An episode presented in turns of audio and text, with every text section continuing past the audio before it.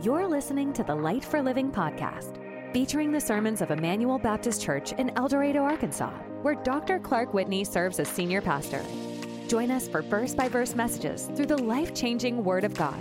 Along the way, we'll also feature devotional thoughts, Bible studies, and interviews, all designed to help you grow in your relationship with Jesus Christ. Amen. If you have a Bible, I invite you to take it out and turn to the book of Proverbs, chapter 3. Proverbs, chapter 3. If you stick your finger in the middle of your Bible, you'll probably hit Psalms. Right after that is the book of Proverbs. And this week is really a part two, although if you missed last week, that's okay. Last week, the question that we considered is why can you trust God and His plan for your life? You individually, why can you trust Him and his good plan for you. And we looked at Psalm 139 that teaches us we have been knitted together by God.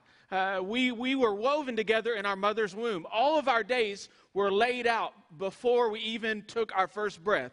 God knows us and loves us. So this week we're going to continue that line of thinking and we're going to consider the question how can you know God's plan for your life? How can you know? Uh, working with teenagers and young people, you would think this question comes up quite a bit at the very beginning of their life as they are beginning their road trip, so to speak, of life. They wonder, where am I supposed to go to college? What am I supposed to do when I'm an adult? What decisions are I, am going to make? But really, I found working with teenagers, it's the other question that's more foundational. Uh, who am I? Uh, how can I trust uh, this God who has made me, uh, how can he define who I am? And it's really a question of identity before it's a question of purpose. When you get your identity right, who you are, it will flow into a purpose. I've also visited and ministered with so many senior adults who, who have, have lived a wonderful life and have gone on an amazing road trip. And they get to the end of the, their life, and, and perhaps their spouse has passed away. And they wonder sometimes the same thing as the young people do. What is my purpose? What am I supposed to do? Why am I still here? I can resonate with that. So I want you to know that no matter how old you are or what situation of life you find yourself in today, that God loves you and He has a marvelous plan for your life. How do I know it? Because His Word says so. Proverbs 3 5 and 6. You may have had this verse on a piece of art in your home or gotten a card uh, with this, this verse in it.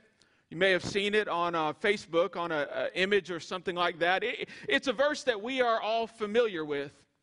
But when we go beyond just the superficial, quick reading of it and we kind of sink down deep into it, we really learn how God wants to reveal his plan for us. Now, I'll give you a warning at the beginning. This is not a magic formula. This is not if you'll do A and B, God will do C. Uh, God doesn't work like that. He's not a, a magic genie that just does whatever we ask him to do. But when we say, God, not your will, not my will, but yours be done, and I want to yield to your plan for my life, he will reveal that plan to us step by step along the road trip. So the road trip is a metaphor for life throughout the twists and turns. Everything that we encounter, God wants to show us his plan. Whatever situation you're facing in life, whatever is in your family, whatever you're dealing with at work, in your career, in your thought life, God has a plan for you. The book of Proverbs was written by Solomon, who was David's son. Solomon became king of Israel probably before he was even 20 years old. And he ruled for 40 years during the glory days of Israel. There was lots of prosperity and peace all around during Solomon's reign, and he asked God for one thing wisdom. And so God gave him wisdom, and the book of First King tells us that Solomon who wrote Proverbs, was the wisest man on all the earth. Now, he had all this wisdom that we know was given by God. He's the source of wisdom. Now, knowing wise things and doing wise things are two different things. Solomon knew all of this wisdom through the inspiration of the Holy Spirit. He wrote down Proverbs, but he didn't always live it out. And so he was a flawed human being just like you and me. The first part of Proverbs is written from the perspective of a father writing to his son, passing down life lessons. And that's exactly where we find ourselves in the book of Proverbs, chapter 3, and we will read simply verse 5 and 6. The Word of God says, Trust in the Lord with all your heart, and lean not on your own understanding. In all your ways, acknowledge Him, and He will direct your paths. Let's pray. Lord, you're good to us. Thank you for your word that is our guide, our road map to the road trip of life. God, thank you that you have a plan for us, a plan for our good, for your glory. God, I pray that you would reveal to that, that to us this morning. I pray that, that we would yield to your Holy Spirit and allow you to work in this time. Uh, God, that your word would be proclaimed clearly.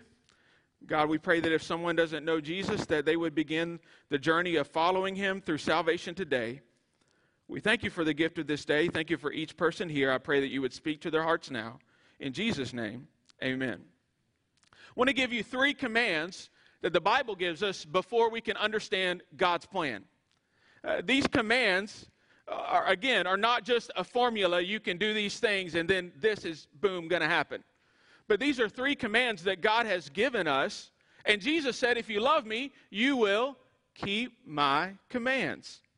We don't do these commands to earn his love, but because he's loved us and he's given us his spirit, we can obey these commands. There's three of them in Proverbs 3, 5, and 6. The first one is very simple trust in the Lord with all your heart. First thing I want you to remember today is to rely. To rely. To rely on who? Well, the Bible makes it clear to rely on God to know the person that you are trusting to give you the plan. Not to rely on your own strength or your own understanding or, or your own intelligence or talents, but to fully rely on Him. This word trust means to, to be confident. It expresses a feeling uh, of safety and security because another person is watching you. Think of, of a little child trusting a parent to, to love them and to protect them and to provide for them. That's how we must trust God, knowing that He is giving us the safety and security we need. It carries the image of lying down on. Think of it like this when you lie down at night, you lie down on your bed. And when you lie down, you're trusting that bed to hold you up and to give you a warm, comfortable night's sleep. Or we might say a cool night's sleep because I sleep with the fan on full blast and 68 degrees, okay? Anybody with me? I don't like being hot when I sleep. But when you lay down on that bed at night, you're trusting that bed to hold you up. Uh, you're, not, you're not just putting your foot out on the floor and kind of propping that up. You're not putting your, your arm on the dresser or the nightstand. When we trust God, we trust Him with all our heart, just like you lay down on the bed with all your body, entirely, without exception. Trust is based on God's character, who He is. It's not based on our performance or, or, or, our experience or even what we can see. It's based on who God is through His Word revealed and displayed through the faithfulness of Him in our lives. It's built by relationship. Think for the moment your, your most healthy and valuable relationship you have. Maybe it's with a spouse. Maybe you have a friend that, that is just your bestie. You've known them your whole life. Think about how that relationship came to be built. Think about the trust that you have in that relationship. All of us need one person that we can confide in, that we can, can share our burdens and the things that we're walking through. Think about how that trust was built. That trust was built over time, through adversity, through challenges, getting to know that person. It is the same way when you're building trust with God. You have a relationship with Him. The more you get to know Him, the more you trust Him. The more you walk through difficult situations to see He is faithful and strong, the more you grow in your love and relationship for Him. The song used to go like this The longer I serve Him, the sweeter He grows. So we trust in God, we, we rely on Him, and we rely with all our heart. It's very important because our idea of a heart is different from God's idea of a heart. We think of a heart as, as emotions and lovey dovey feelings. And the word heart, as we've seen in the Old Testament, definitely includes our emotions. But it also includes our mind and our spirit and our will and our thoughts and everything about us from the top of our head to the bottom of our feet. When the Bible says to trust in God with all your heart, it's saying go all the way off the diving board and jump into the deep end. Don't hold anything back for your trust in Him. So you must rely on Him. True trust is total trust. Let me say that again. True trust is total trust, not holding anything back. That, that brings us to the second command. After we've relied on Him, we must reject. You say, what should, should I reject? Well, the Bible makes that clear too. Lean not on your own understanding. This is kind of the opposite of the first command. First command is to rely on God and His strength and to trust in Him. The second command is to absolutely reject our own understanding. Uh, this word, lean, literally means to lean on something like a staff or a crutch. Figuratively, the way that it's used here is to rely on someone for help or protection. So, so lean, you're leaning on something, you've got something supporting you. I want to give a little object illustration. A few months ago, one of my favorite guys in the church, Cliff McElroy, he gave me this staff. And he surprised me with it. I had no idea he was giving it to me. And he said to me, if you're going to be a real South Arkansan, you need to have a good walking stick. So I really felt like one of you when Cliff gave me this staff. He walks around in the woods, finds them, and then he finishes them up. And I guess there was a vine. There's a little cool, unique part of it. I keep it in my office. Sometimes, when the weather permits, I'll go out and walk the back 40 in the church and pray for you and, and spend time with the Lord and, and just enjoy. But you think about this, this staff, and the word lean, I'm leaning on it and I'm trusting it. People criticize Christianity and they say it's just a crutch. You bet it's a crutch. I can't go through life without having something to lean on. And leaning on something is not a sign of weakness, it's a sign of strength. So I'm leaning, I'm trusting. That's the picture. Now, as we continue to reject our own way, uh, we're not leaning on our own understanding. That's a, a crutch that's going to break when we lean on it too hard. But when we lean on God, He will always lift us up, He'll always prop us up. Proverbs 3 5 in the Good News Translation, I want you to hear this. Trust in the Lord with all your heart. Listen to this. Never rely on what you think you know. The Bible says, don't be wise in your own understanding. Uh, sometimes people will say, uh, You have a lot of wisdom. I said, No, I don't. I, I don't want to be known as a wise person. I don't want to even think of myself as a wise person because that is the first step to not relying on God and relying on my own understanding, knowing that He's the source of wisdom.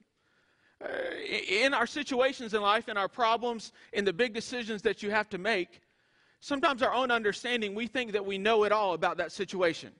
We think we know all of the ins and outs and, all of the different nuances and dynamics of the decision, uh, and, we, we think we can figure it out on our own. Uh, but God says, don't rely on what you think you know or what you think you can see. Rely on me. We must reject. We must reject ourselves, our own talent and our effort, our good works, even our own intelligence. Proverbs 28 26 says, He that trusts in his own heart is a fool.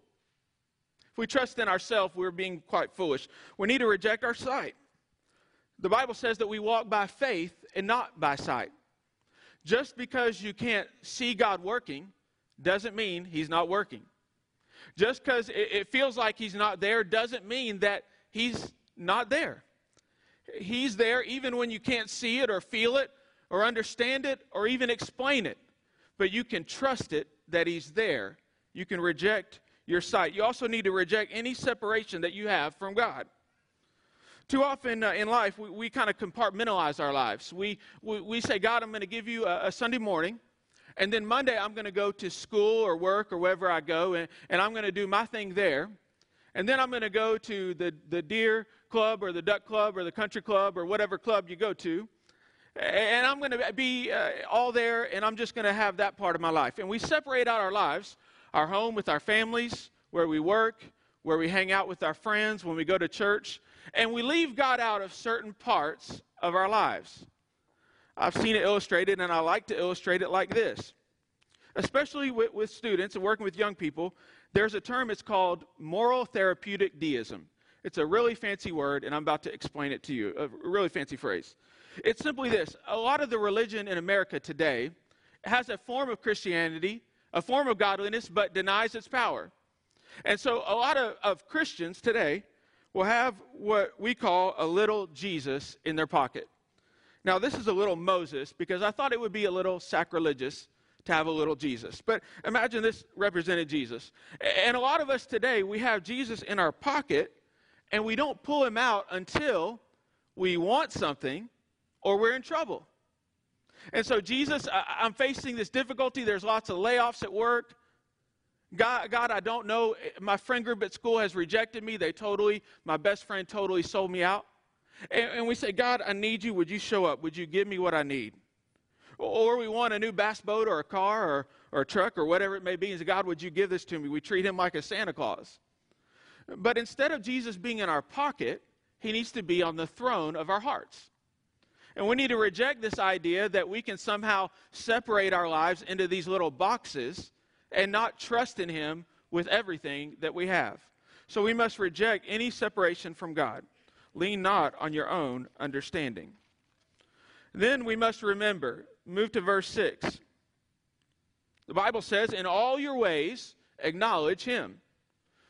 Rather than saying, God, I'm going to give you this part of my life, and I only want you when these things happen, we're going to acknowledge, we're going to know Him, and we're going to give the glory to Him in every part of our life. In, in all the things that we do, we're going to recognize that God is in control of those things. There's things that I want you to remember, and that God wants you to remember. First of all, He wants you to remember when He saved you. Uh, may we never forget the moment that when we came to know Jesus, when He stepped into our life, and the darkness turned to life, and the heart of stone became a heart of flesh, and we trusted in him, and we had full forgiveness of sin. And the Bible says that he took us out of the pit, set our feet up on the rock. And not only did he, did he save us and forgive us, but the Bible says that he sealed us with his Holy Spirit, showing that, that he's given us Jesus in us, given us the ability to live for him. And the seal is also a promise of, of heaven to come. And God has also adopted us into his family. When we were once an enemy of God, he loved us and he brought us in, and now he calls us a son or a daughter. We must always remember that. We must always recognize that. In all of our ways, we must realize who we are and what God's done for us. Not only should we remember when he saved us, we should remember what he saved us from. What he saved us from. I'm not talking about just being so paralyzed by your past that you're hung up on guilt and shame. The Bible says there is therefore now no condemnation for those who are in Christ. But what I am saying is, remember who you were before Christ, and, and you're looking back and you're saying, I don't want to go that way anymore. I, I'm not that person. The Bible says I'm a new creation, and that was the old me. I've got a brand new me. Remember what He saved you from. Also, remember what He saved you for. When you're trying to understand His plan, remember His general, revealed, very clear purposes for you. Before you can understand a specific plan or, or will or get a decision done in your life and understand what God wants, you got to be making sure that you're following Him and what He has clearly said to do. The Bible, in many places, gives us the clear, absolute will of God. Before you ask Him for His plan in one area, you got to go back to the foundation. Here's some things that, that He said that He wills for us. Ephesians 2:10. We are His workmanship created in Christ Jesus for good works. God has created you to do good by his spirit. Here's some other things. 1 Thessalonians 5:18 Give thanks in all circumstances for this is the will of God in Christ Jesus for you. So we should not be grumbling or complaining or discontent. The Bible says that the clear will of God is to give thanks to him in everything that we go through.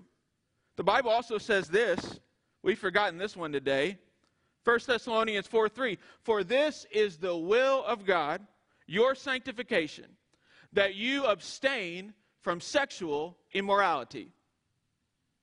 If we're looking at things we don't need to look at, we're thinking thoughts about another person that we're not supposed to think. If we're being unfaithful, uh, we're doing something that we know is not right in God's eyes. That is not God's will.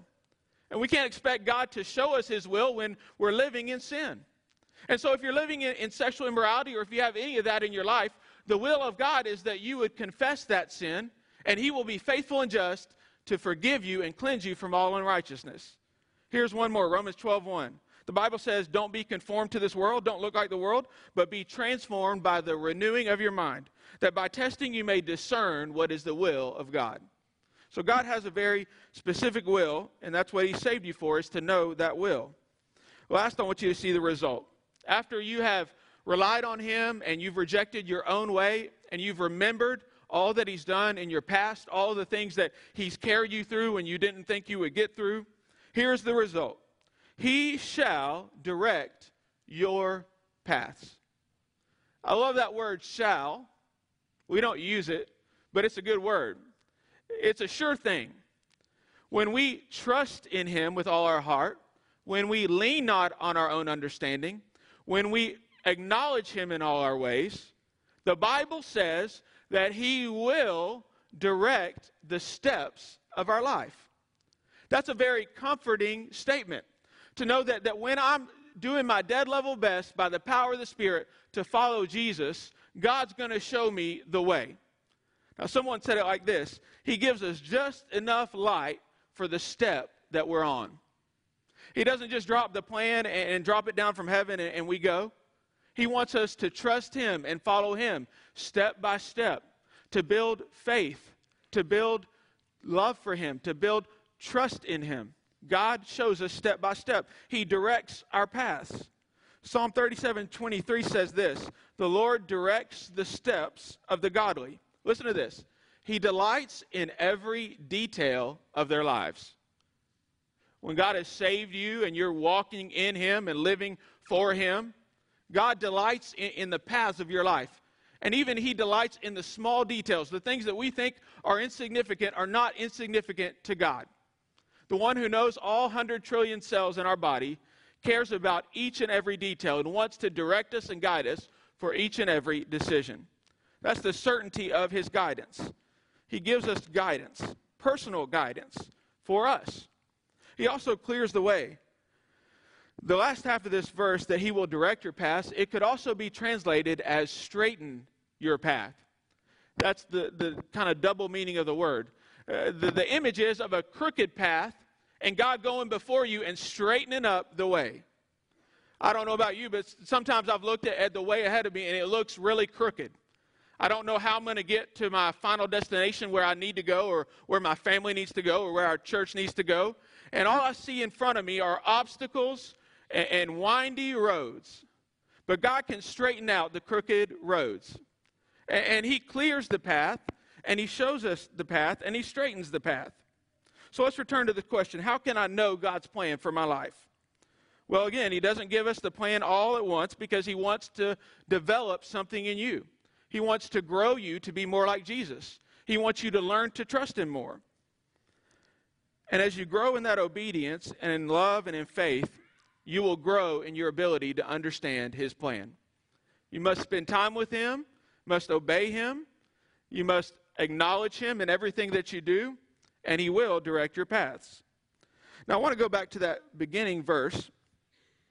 Trust in the Lord with all your heart. Before you can even know God's plan, you have to know God. You have to know the way. The Bible says that the way is not something that, that we can come to on our own. The way uh, to life, the way to a life that is pleasing and, and, and profitable and, and just able to give you satisfaction and peace, is not something that you can create on your own.